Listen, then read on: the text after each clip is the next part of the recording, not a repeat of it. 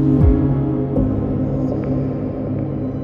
Zwykle z dużą radością i ogromną pewnością siebie witaliśmy się ze studia w Londynie i ze studia w Warszawie w nowej serii English Pro, ale śmierć brytyjskiej królowej sprawiła, że chcielibyśmy podejść do tego zupełnie inaczej. Trochę w innym tonie, trochę z innym klimatem. Wierzę, że wybaczycie nam, że języka angielskiego będzie tu mniej, ale kilka naprawdę doskonałych cytatów z brytyjskiej królowej w wydaniu Magdy na żywo prawie że z Londynu za chwilę padnie.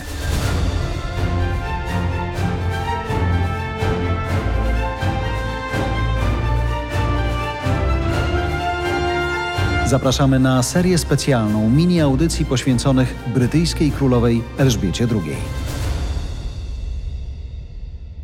To może być taki mini odcinek naszej mini krótkiej serii związanej z pożegnaniem brytyjskiej królowej Elżbiety II, w której Jarek odezwał się właściwie na początku i być może powie coś na końcu, bo nie wiem, czy będę umiał nadążyć za językiem torebek, którymi rzeczywiście bardzo zgrabnie posługiwała się królowa. Nawet nie sądziłem, że one mogą coś mówić. Język torebek w przypadku królowej Elżbiety II istnieje.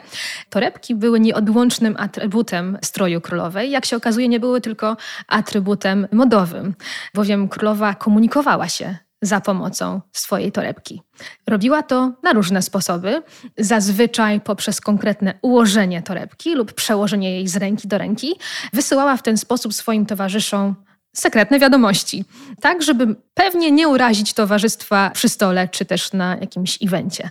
I tak na przykład w trakcie posiłku potrafiła położyć torebkę na stole, co nie do końca jest zgodne z zasadami savoir-vivre, natomiast królowej wypada, położyła na stole torebkę po to, żeby zasygnalizować, że obiad, kolacja czy też event powinny się skończyć za około 5 minut. Dobre i do zastosowania, szanowni panowie, także. Będziemy cokolwiek torebkowego albo mm, Wiesz co, są takie rzeczy, które faceci noszą, tylko cały czas mi to słowo wyskakuje z głowy. Jak to się nazywa? Nie wiem, czy wy w Wielkiej Brytanii też widzicie to na ulicach.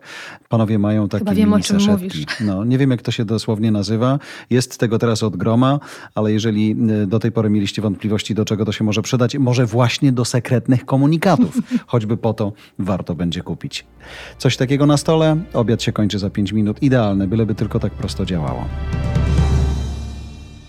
Z czego jeszcze torebkowy język się składał? Królowa sygnalizowała również właśnie za pomocą torebki, że nie jest zainteresowana dalszą rozmową, że rozmowa nudzi ją albo po prostu no, nie ma z niej zbyt wielkiej przyjemności.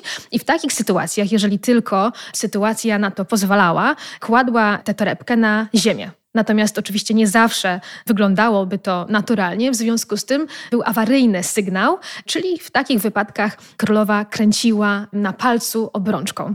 To oznaczało, że trzeba było ją uratować z tej sytuacji i przejść dalej do kolejnego rozmówcy czy rozmówczyni, posunąć się naprzód. Ładne. Podoba mi się dlatego, że niby nic nie robię, niby nic nie mówię, na pewno nikogo nie urażam, przecież nie wie. Dopiero po mojej śmierci się dowie, co tak naprawdę miałem na myśli, przekładając tę torebkę albo kładąc ją na stole lub odkładając na podłogę, albo kręcąc obrączką. Teraz wiemy, że to jest już jasne. Ostatni znak z języka torebkowego. Królowa nosiła torebkę zazwyczaj na lewym ramieniu, w lewej ręce i kiedy przekładała ją do prawej, to też znaczyło, że jest gotowa, by iść dalej. Proste, panowie?